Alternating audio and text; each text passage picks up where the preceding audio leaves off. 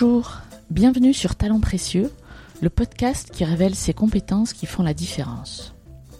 Je suis Amélie Dag et avec Perrine Corvézier, nous dirigeons la société Human Learning Expedition ou HLX qui produit ce podcast. Pour tout savoir sur ce que nous faisons et retrouver les références de cet épisode, rendez-vous sur le site humanlx.com, h u m a n l x.com.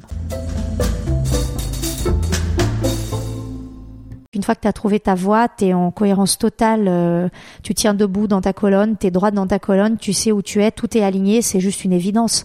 Et donc ce n'est même pas du boulot, même si on travaille 18 à 20 heures par jour, c'est même pas travailler quoi quelque part, c'est c'est juste normal. Le métier de Juliana Angotti, c'est de réaliser les rêves de ses clients en organisant pour eux des voyages sur mesure. Elle a pour cela créé l'Hédoniste, une maison de voyage comme elle l'appelle. Descendante d'explorateurs et d'aventuriers, détentrice de trois passeports, parlant cinq langues, ayant grandi au Brésil et effectué elle-même un tour du monde, elle n'est certainement pas arrivée à ce métier par hasard. Vous l'entendrez parler d'écoute, de confiance, de franchise, de patience, et puis de la force du travail, sans lequel rien ne peut se faire. Encore un épisode qui vous fera voyager. Bonne écoute. Bonjour Juliana. Bonjour Amélie. Merci de me recevoir chez toi et dans ton bureau, c'est bien ça? Oui. C'est les deux. Mhm. Je commence par une question super simple. Quel est ton métier aujourd'hui? Mon métier, c'est d'exaucer les rêves des clients. C'est-à-dire que j'organise de très beaux voyages pour des familles, pour des couples, pour plusieurs générations de familles, euh, de la meilleure euh, manière possible pour qu'ils soient heureux. Waouh Donc c'est du méga sur mesure, de la dentelle fine, c'est ça? Oui, c'est vraiment du vrai sur mesure. Il n'y a jamais de copier-coller. euh, c'est à chaque fois c'est une nouvelle création. C'est comme une robe. Et d'ailleurs, j'appelle ça des voyages haute couture. C'est le, le terme que j'emploie. Donc c'est un peu comme un créateur de robes de mariée ou un créateur d'habits. Euh, à chaque fois, je repars de zéro. Je discute beaucoup avec le client. Je fais psy aussi. J'essaie de le comprendre, de savoir qui il est, ce qu'il aime, euh, quels sont ses rêves à ce moment-là. Parce que parfois, quand tu pars en voyage au mois d'avril, tu n'as pas les mêmes envies qu'au mois de décembre. Euh, et si tu pars juste euh, en couple, tu n'as pas non plus les mêmes envies que si tu pars avec tes parents et tes enfants. Et donc voilà, à chaque fois, c'est un travail euh, énorme. D'orfèvre. Et ça d'orfèvre, ouais. un travail d'orfèvre. Mm. Et tu fais ça depuis combien de temps? Alors ça fait 15 ans que j'exerce ce métier, euh, mais j'étais un peu de l'autre côté parce qu'avant je ne faisais aucune vente. Donc pendant 14 ans j'étais vraiment euh, dans le côté création, imagination, mais je m'arrêtais là et je donnais toute la boîte à outils à des vendeurs. On avait 40 vendeurs. Tu construisais des voyages, Voilà. des parcours, c'est ça Mhm. Et là, depuis plus d'un an, presque un an et demi, j'ai monté ma propre maison de voyage. Alors j'appelle ça une maison de voyage parce que j'avais pas envie d'appeler ça un tour opérateur, même si c'est le terme consacré dans ça mon fait métier. moins rêver. Ah, tour opérateur, bonjour, avec le micro chinois et, et tous les drapeaux.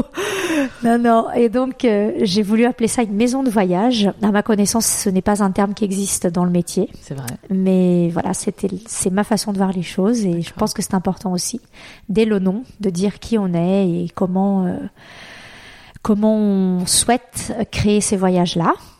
Et voilà, donc c'est une maison de voyage qui s'appelle l'Hédoniste. Très bien. Et le voyage, tu es tombée dedans quand tu étais petite, je crois comprendre, non? Oui, alors effectivement, je n'ai aucun mérite parce que je suis née au Brésil. J'ai des grands-parents explorateurs Ah qui ont défriché euh, le Brésil à la fin du 19e, euh, enfin des arrière-grands-parents, Ouais. à la fin du 19e à grands coups de hache. Donc c'était un peu le, les immenses terres de l'époque.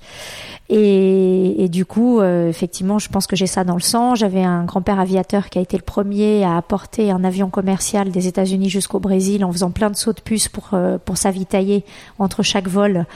Euh, voilà. Ensuite, j'ai fait un tour du monde. Euh, j'ai trois passeports. Donc oui, c'est le voyage, c'est normal pour moi, c'est naturel. Trois, rappelle-moi. euh, Alors, trois passeports français. brésiliens, italiens et français. Donc, attends, vas-y, écœure-moi, tu parles quoi? 4-5 langues faciles, Ouais. Ouais, c'est ça. ouais. Hmm. Ok. Et je me sens à l'aise dans plein de pays du monde, en fait. C'est ça qui est bien, c'est de se dire, euh, on prend un passeport et on y va quoi. Et on Mhm. se débrouille et on va trouver des choses. euh, Alors ce n'est pas la façon de voyager de mes clients bien sûr, parce qu'ils n'ont pas le temps et Ouais. ils veulent que tout soit minuté, que tout soit bien fait. Mais quand on peut faire ça, c'est bien aussi. Donc explique-moi, c'est toi qui prépares tout le voyage en amont et tu es en relation avec le client une fois qu'il est sur place aussi ou c'est plus ta partie ça? Si, alors, effectivement, je travaille tout, le- euh, je prépare tout le voyage en amont avec les clients. Euh, plusieurs fois, ça prend autant d'heures que ça prend. Je ne travaille pas au compteur. Il faut que tout soit parfait. Donc, peu importe le nombre d'heures, c'est un travail immense. Une fois que le voyage est fait, j'ai des relais sur place, 24 heures sur 24, 7 jours sur 7. Et donc, les clients ont toujours le numéro d'urgence du guide, le numéro d'urgence du bureau, et si besoin, bien sûr, évidemment, je suis toujours disponible. Mais comme il y a souvent 7 heures de décalage horaire, mieux vaut qu'ils essaient de régler les problèmes sur place. Mais je suis toujours là, euh, bon, et je touche du bois, on n'a pas eu de problème pour l'instant, donc c'est c'est plutôt positif. Et est-ce que tu as eu euh, des demandes extravagantes depuis que tu t'es lancée? Alors oui, j'ai eu des demandes euh, pas forcément extravagantes, mais difficiles et très longues à traiter parce que c'est vrai que quand on fait du sur-mesure, tout est très long et organiser un voyage de 15 jours, ce n'est pas organiser un voyage de 3 mois. Effectivement, j'ai déjà organisé trois tours du monde et en ce moment même, je termine un tour du monde pour une famille qui décolle le 26 mai prochain. Un papa et une maman qui travaillent dans le vin tous les deux, qui sont vignerons euh, depuis des générations, qui ont une pression énorme et qui souhaitent montrer le monde à leurs petites filles. Ils ont trois petites filles et ils partent pendant deux mois à partir du 26 mai prochain. Et ça, c'est un travail qui est énorme parce que c'est c'est vraiment de la dentelle et c'est tous les jours. Donc il faut pas les lâcher, il faut pas les larguer dans la nature n'importe comment. Donc voilà. J'ai une autre maman en ce moment qui est seule, qui a divorcé et qui est partie avec ses deux filles de 5 et 10 ans et elle, c'est 6 mois de tour du monde. Et là, donc c'est pareil, c'est hotline euh, tous les jours pour savoir où elle en est, si tout va bien, s'il y a des choses à ajuster, à rééquilibrer. Et c'est un travail, euh, bah, c'est énorme d'organiser six mois de voyage. Il faut penser à tout, l'horaire du bus, euh, à quelle heure est l'avion, euh, faire un carnet de voyage aussi qui soit conséquent, où il y ait toutes les informations. C'est donc ça, oui, ça fait partie aussi de mes spécialités. Tous mes confrères refusent de faire des tours du monde parce que c'est un travail euh, colossal. Et, et finalement, comme on est dans des budgets plutôt tenus, puisque on peut pas partir six mois. Enfin, bien sûr qu'on peut, mais voilà, on n'est pas tous Bernard Arnault, n'est-ce pas On est dans des budgets plutôt tenus, et donc au bout du bout du bout, euh, financièrement, c'est pas forcément ce qu'il y a de plus intéressant, mais moi, je trouve ça magnifique comme projet. Moi-même, j'ai fait un tour du monde et je trouve ça fabuleux de pouvoir aider d'autres familles à en faire et de leur faire euh, bénéficier de mon expérience, même si moi je l'ai fait en sac à dos et de manière beaucoup plus, euh, enfin beaucoup moins organisée, ça c'est Plus sûr, artisanale. Ouais, ouais. beaucoup plus artisanale et plus improvisée aussi. C'est génial, tu as l'impression que tu voyages un peu avec eux, non? Une fois qu'ils sont Ah partis, oui. euh, Ah oui, alors euh, je voyage tout le temps. En fait, tous les jours, je travaille, mais j'ai pas l'impression de travailler.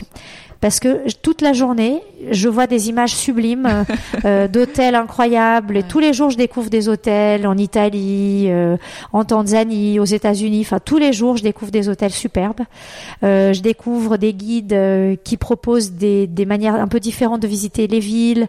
Et donc, ce seront euh, des découvertes de leur ville à leur manière. Ça peut être un artiste, ça peut être un photographe, ça peut être un écrivain qui va t'emmener visiter sa ville euh, à Hanoï, à Bangkok.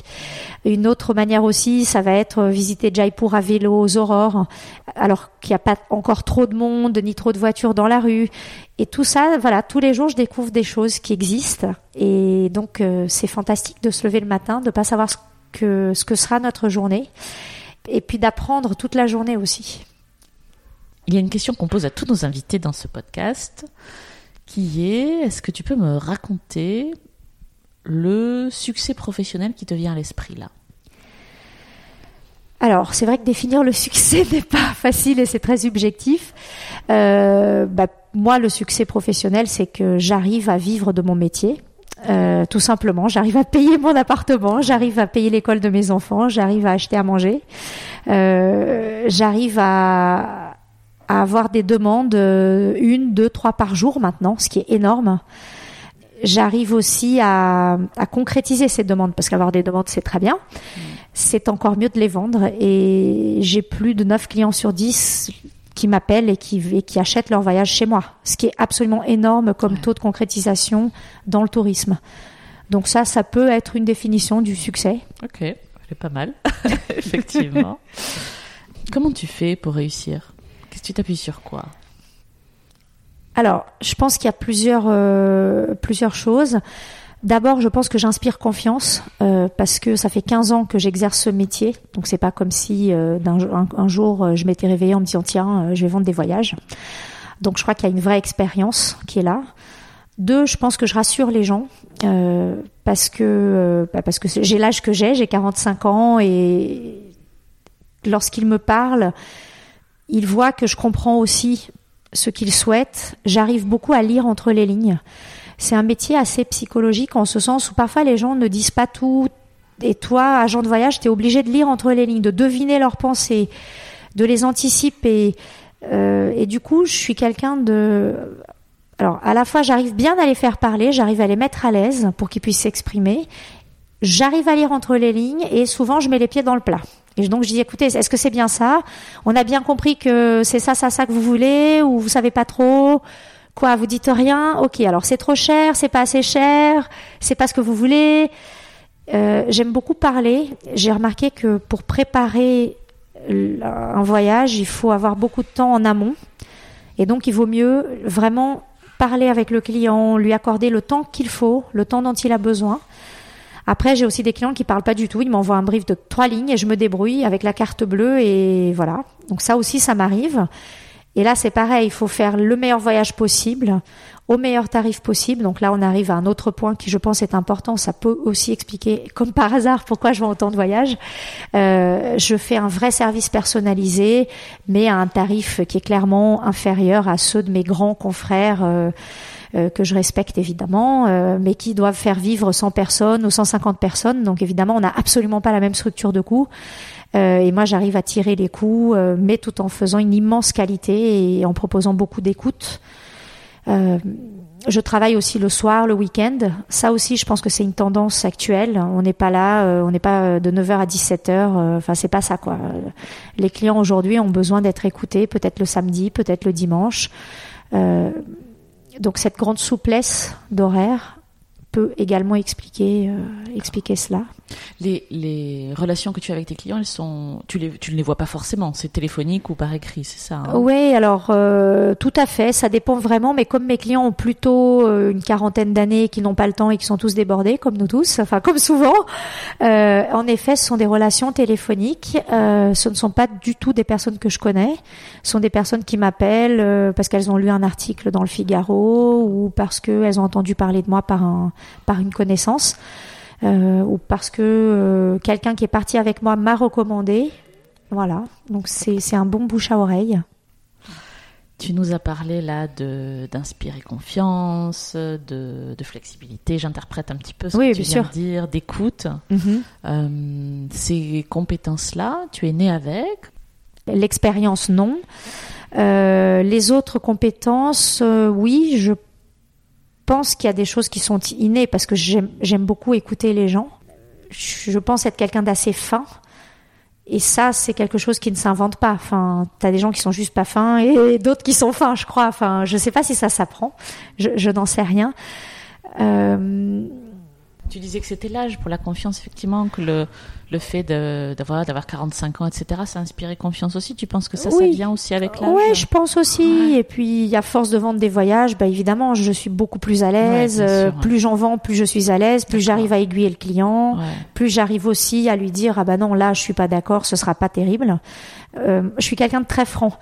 Et je ne peux pas vendre un voyage si je si je vois que ce sera raté ou parce que le client veut m'emmener dans une direction qui n'est pas la bonne, parce que je connais le pays et lui non, ou parce qu'il veut m'emmener dans un pays qui n'est pas euh, quelque chose que j'ai envie de vendre pour des raisons éthiques, par exemple, euh, bah, ça me dérange vraiment. Donc euh, je sais que le voyage sera pas bon et dans ce cas-là, je préfère refuser de vendre. Ça m'est arrivé une ou deux fois cette année.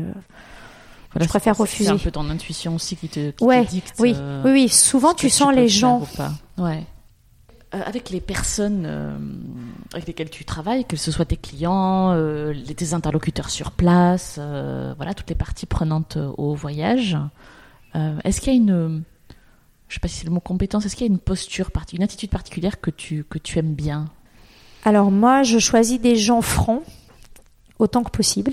Après, on les connaît pas toujours, mais donc la, franchise. Je choisis des gens qui travaillent hyper vite parce qu'on est dans un monde où il faut répondre euh, très rapidement en raison d'Internet, puisque Internet, tu cliques sur un bouton, tu as ta réponse. Donc euh, voilà. Bon, là, on, fait du sur-mesure, c'est une robe de haute couture, donc tu peux pas avoir une robe de haute couture en une minute, ce n'est pas possible. Mais il faut quand même être très rapide, très réactif. Euh, donc ça, pour moi, c'est très important, la réactivité du partenaire et son professionnalisme, la qualité de sa réponse. Ça, c'est l'autre l'autre volet. Et encore une fois, les tarifs parce que ce n'est pas parce que je vends du luxe que mes clients sont idiots, bien au contraire. Et je déteste euh, me moquer des gens. Ce n'est pas possible. Et donc, je, te cite juste un exemple. J'ai reçu un devis hier.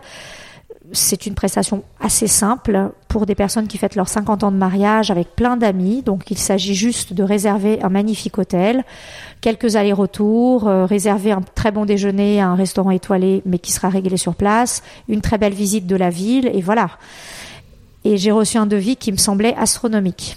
Et donc, qu'est-ce que j'ai fait? J'ai tout découpé moi-même, j'ai fait moi-même les prix et j'ai vu que, en gros, ils, avaient pris des commissions hallucinantes. Donc, mes partenaires avaient pris des commissions hallucinantes, sachant que moi-même, je n'avais pas encore pris un seul euro. et donc là, je me suis dit, bah là, en fait, ils se moquent de moi. Et ça, je n'aime pas. Ce n'est pas possible de travailler comme ça. Il faut vraiment beaucoup de transparence, beaucoup de confiance. Et je trouve aussi savoir être raisonnable on peut gagner, mais il faut pas non plus exagérer, je trouve. C'est important pour moi d'avoir un, un, juste un tarif juste.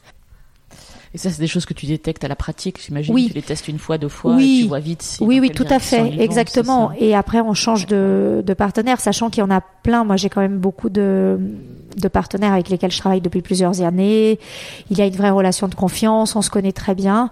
Et d'autres, au contraire, c'est super, c'est une très belle surprise. Des personnes que je rencontre à peine, alors que je rencontre euh, par mail, hein, puisqu'ils habitent en Afrique, euh, ils habitent en Patagonie, donc euh, voilà, que je rencontre aussi par par WhatsApp. Et on se parle et ça y est, alors que ça fait une ou deux fois qu'on travaille ensemble, il y a déjà une vraie relation qui s'est établie et, et, qui, et qui marche. Il t'arrive toi d'aller sur place aussi Je crois que je t'ai vu partir au Sri Lanka récemment. Oui, ça? oui, oui. Ben moi, je pars tout le temps. Euh, je voyage à peu près 20 à 22 semaines par an quand même. Donc c'est énorme. Euh, donc effectivement, récemment, je, je, suis partie au Sri Lanka et je suis d'ailleurs passée devant l'église euh, qui a explosé à Negombo. Euh, c'est un pays qui est très compliqué. En fait, pendant dix ans, on n'avait pas eu de guerre, mais c'est un pays que je connais bien. J'y suis allée plein de fois et je m'en suis occupée. Ben, je m'en occupe depuis 15 ans en fait. C'est un, pays euh, que j'aime. Et la situation est toujours compliquée. Ça a été comme ça. Cette guerre euh, a, toujours existé au Sri Lanka. Là, euh, apparemment, c'est encore autre chose, mais parce que c'est assez nouveau d'attaquer des catholiques en fait. Avant, c'était entre la majorité sri-lankaise et les tigres tamouls. Là, c'est nouveau. Donc, c'est encore une autre façon de faire la guerre qu'on ne connaît pas on n'a pas vraiment de visibilité. Voilà, je suis allée au, Sri Lanka, j'étais en Italie dans les Pouilles euh, pendant dix jours la semaine dernière. Là, je pars en Égypte dans 15 jours en repérage euh, pour euh, inspecter un, très beau bateau qui, qui va être mis à l'eau prochainement. Donc on va être les premiers à le, à le tester. ensuite, je pars au Japon mi-juin. Je pars en Patagonie cet été. Oh, dur. Très dur. Mais c'est pour le travail. pour le travail. Et j'ai plein de gens qui me demandent s'ils peuvent venir porter mes valises, euh, si j'ai besoin d'une petite main pour prendre des notes. Et tu rencontres des partenaires locaux euh, Oui. Ça, ça, ça, oui, oui, à ça, bien sûr. De nouveaux, euh, de bien sûr. Supports. Alors voyager, euh, c'est très important parce que déjà on connaît les pays, on les revoit, les pays changent, il faut le savoir. C'est très important d'avoir une connaissance fraîche des destinations régulières. Donc c'est vrai que cette partie repérage est un réel investissement mais très important, revoir les hôtels, voir de nouveaux hôtels, tester des excursions, tester des visites, euh, rencontrer bien sûr les partenaires, rencontrer les hôteliers. Parce que c'est vrai que du coup, lorsque j'ai des clients, c'est beaucoup plus simple. Ensuite, j'envoie un mot à l'hôtelier, je lui dis, bah voilà, ils fêtent leurs 20 ans de mariage, est-ce que vous voulez bien les surclasser? Et c'est ça, on est quand même dans un métier qui est extrêmement humain et où l'humain joue un rôle euh, très important. Et ça, je l'ai remarqué. euh, J'ai de la chance. Les partenaires en général m'apprécient et dès que je fais une demande, elle est, elle est exaucée. Donc, euh, c'est très agréable de travailler comme ça aussi. Ouais. Ça fait partie du service que je peux fournir aux clients. Est-ce qu'il y a des choses que tu aurais aimé apprendre plus tôt dans ta carrière? Non, si j'en suis là, c'est parce que j'ai pris plein de baffes avant. Euh, j'ai pris des coups. euh, je n'ai jamais supporté la hiérarchie, par exemple. Ça, tu l'as su tout de suite? Ah, tout de suite. Voilà. J'ai commencé chez L'Oréal en plus, donc euh, c'est l'une des entreprises les plus hiérarchisées de France, du monde certainement, mais en tout cas en France, c'était très hiérarchisé. Euh, non, j'ai jamais supporté l'autorité, la hiérarchie, qu'on me dise ce que je dois faire, comment et tout ça. Euh, et pourtant, j'ai tenu 14 ans, plus 4, non, plus 5 ans, allez, j'ai tenu 20 ans dans le monde de l'entreprise. Parce que je pensais que j'étais pas capable de voler de mes propres ailes, parce que j'avais peur, euh, que ce n'était peut-être pas le moment non plus. euh.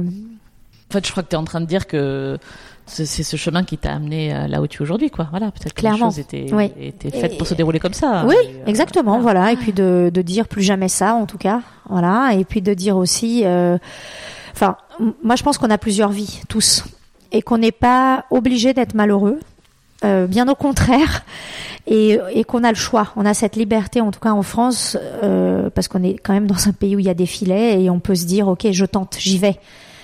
Euh, et, je pense que si on tente très fort dans un domaine où on est bon, il y a peu de chances de ne pas réussir, je pense. Si on choisit un bon domaine aussi. Après, il faut prendre quelque chose qui a le vent en poupe. euh, évidemment, je vais pas me lancer dans je ne sais quoi euh, qui n'a aucun avenir, mais c'est très gratifiant, je pense, d'y aller quoi, de, se dire tiens, je vais être, euh, je vais monter quelque chose, une, une certaine aventure, et puis si ça va pas, ben ça fait rien, on recommence, c'est pas grave.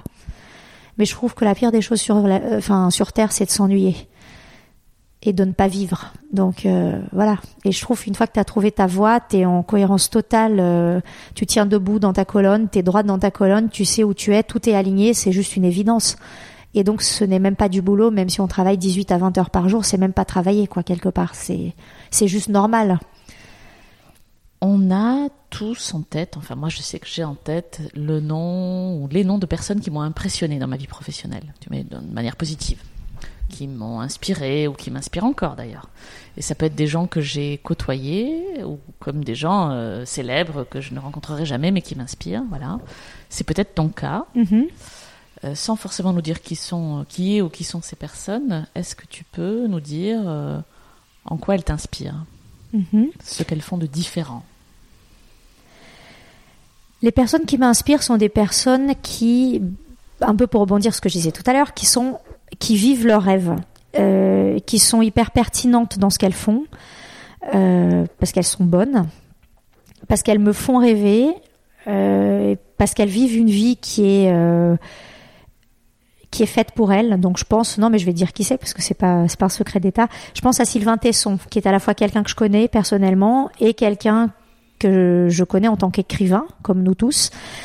C'est un écrivain magnifique, un immense écrivain avec un sens de la formule euh, incroyable, qui a toujours le mot juste ou les mots justes pour exprimer quelque chose que moi je ressens mais que je ne suis pas capable d'écrire de cette manière-là. Euh, c'est un immense explorateur, euh, un peu comme Alexandra David-Nel m'a inspiré également pendant de- des années, ou comme Ella Maillard m'a inspiré. Donc écrivain voyageur, Ella Maillard était un, aussi un immense écrivain. euh. Je pense aussi à François-Régis Gaudry euh, parce que euh, lorsqu'il te parle de, gastronomie, eh bien, il te fait rêver. C'est un voyage, un voyage au cœur des ingrédients, un voyage au cœur des plats, un voyage tout court parce qu'il voyage énormément d'ailleurs. Donc c'est vrai que les gens qui m'inspirent sont naturellement des gens qui tournent autour de l'univers du voyage.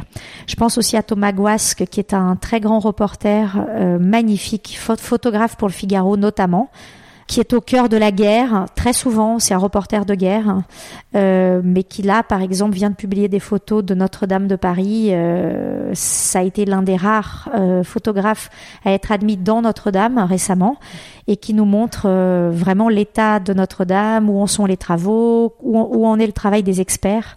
Donc il a fait un magnifique reportage très intéressant là-dessus.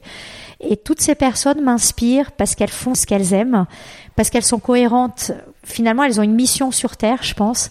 Euh, l'un de nous faire aimer la gastronomie, l'autre de nous faire voyager, euh, l'autre de nous montrer des images, de témoigner de, de, choses qui se passent.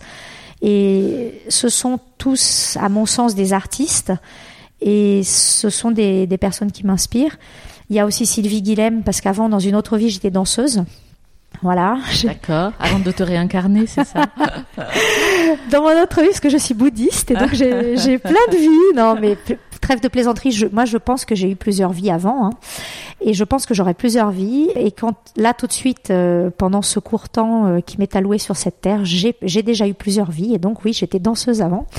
Et euh, je passais ma vie à l'Opéra de Paris, dans les coulisses, et, et, Sylvie Guilhem était mon modèle et mon inspiration de tous les jours, de ne rien lâcher, de toujours faire le maximum, euh, d'être là, quoi, d'être présente, d'être sur la balle, comme on dit entre guillemets, c'est voilà, d'être là, quoi, de d'y aller. C'était une passion, tu voulais en faire ton métier Ah oui, non, je voulais en faire mon métier. J'étais en sport-études euh, jusqu'en première, et je faisais trois heures de danse par jour. J'étudiais l'après-midi, je refaisais un peu de danse le soir. Mais j'ai eu un accident gravissime et donc j'ai dû arrêter la danse tout de suite euh, en raison d'un accident à la cheville et donc. Euh, donc tu as fait HEC parce que tu n'avais plus que ça à faire. Bah voilà, exactement. donc là, je me suis dit bon bah qu'est-ce que je fais? On est en terminale. Bon bah je suis rentrée au lycée Henri IV et voilà, effectivement, j'ai fait une école de commerce, mais comme quoi, euh, au fond, je ne savais pas du tout ce que je voulais faire d'ailleurs à 18 ans ni à 20 ans. Et puis un jour, euh, quand j'étais en tour du monde, à 29 ans, ça m'a paru une évidence et je me suis dit, bah oui, évidemment, il faut que tu travailles avec les voyages, autour des voyages. Si tu devais donner un conseil à une jeune personne qui entre sur le marché du travail aujourd'hui, qu'est-ce que tu lui dirais? Je lui dirais d'être patiente et d'être persévérante. Patiente parce qu'on peut se tromper. C'est pas grave, on peut commencer euh, dans les cosmétiques et terminer cuisinier, par exemple. Ça, on peut le faire. On a plusieurs vies. Donc c'est pas grave on a, le, droit de se tromper, mais il faut y aller. Donc c'est pour ça que je dis aussi persévérante, c'est il faut être courageux. Euh, je ne sais pas trop si aujourd'hui, parce que je ne connais pas les personnes qui rentrent sur le marché du travail, mais pour moi le travail est une vraie valeur. Il faut bosser quoi. Je veux dire, il n'y a pas de secret. Tu peux pas réussir si tu travailles pas. On va pas avoir du succès en regardant voler les mouches et en attendant que les clients t'appellent. Ça, c'est ça, je n'y crois absolument pas. Il faut être courageux, se retrousser les manches, essayer encore et encore, se tromper, se prendre des murs. Euh, on te dit non, on ferme la fenêtre, bah ça fait rien, tu rentres par la cheminée comme le Père Noël. Si la cheminée est bouchée, tu rentres par la porte. Enfin voilà, il y a toujours des moyens de d'y arriver. Et puis si ça va pas, ça veut dire qu'on n'est pas dans sa voie, tout simplement, et qu'il faut changer de voie. Et puis c'est pas grave de changer de voie. On a beaucoup parlé de soft skills, là, on n'a pas forcément dit le nom, mais tu viens de parler de persévérance, euh, tout à l'heure on a parlé de confiance, d'inspirer confiance, etc. Il n'existe pas de définition vraiment arrêtée de ces compétences comportementales. Quelle serait ta définition à toi? C'est ce qu'on est vraiment, au fond de soi. Qu'est-ce qu'on peut te souhaiter pour la suite de ton parcours pro? Suffisamment de santé pour pouvoir euh, continuer à le, à le mener à bien parce que c'est c'est la seule richesse euh, qu'on ne puisse pas acheter et c'est ce qu'on a de plus précieux. Donc euh, voilà, continuer à faire rêver euh, mes clients. Est-ce qu'il y a autre chose que cette conversation t'inspire et que qu'on n'aurait pas abordé que tu aimerais ajouter là? Ce qui est le plus important dans la vie pour moi, c'est d'être heureux tous les jours. Donc c'est se lever le matin et se dire génial, une nouvelle journée commence, le jour se lève, je suis contente, je suis en bonne santé, je suis debout, qu'est-ce que je vais faire aujourd'hui? Je vais m'amuser. La joie, en fait, la joie d'être là, la joie de s'amuser, de faire des choses qu'on aime, de réaliser des choses avec ses mains. Et je pense que c'est merveilleux de, de, de vivre comme ça et de se réveiller comme ça et de travailler comme ça. Merci beaucoup. Merci. Merci à toi. Nous espérons que vous avez apprécié cet épisode autant que nous avons aimé le préparer et l'enregistrer. Si vous aimez ce podcast, le meilleur moyen de le soutenir est de laisser un avis 5 étoiles et un commentaire sur Apple Podcast. Cela permettra à d'autres de le découvrir également. Abonnez-vous à Talent Précieux, vous serez ainsi notifié des nouveaux épisodes. Talent Précieux vous est proposé par Human Learning Expedition ou HLX. Nous concevons et mettons en œuvre des programmes originaux et impactants destinés à révéler et à développer les soft skills des individus pour en faire des acteurs épanouis et performants dans l'entreprise du XXIe siècle. Pour en savoir plus sur HLX, connectez-vous sur humanlx.com, H-U-M-A-N-L-X.com, ou suivez-nous sur Facebook, sur Instagram, sur LinkedIn ou sur Twitter. À bientôt pour de nouveaux épisodes.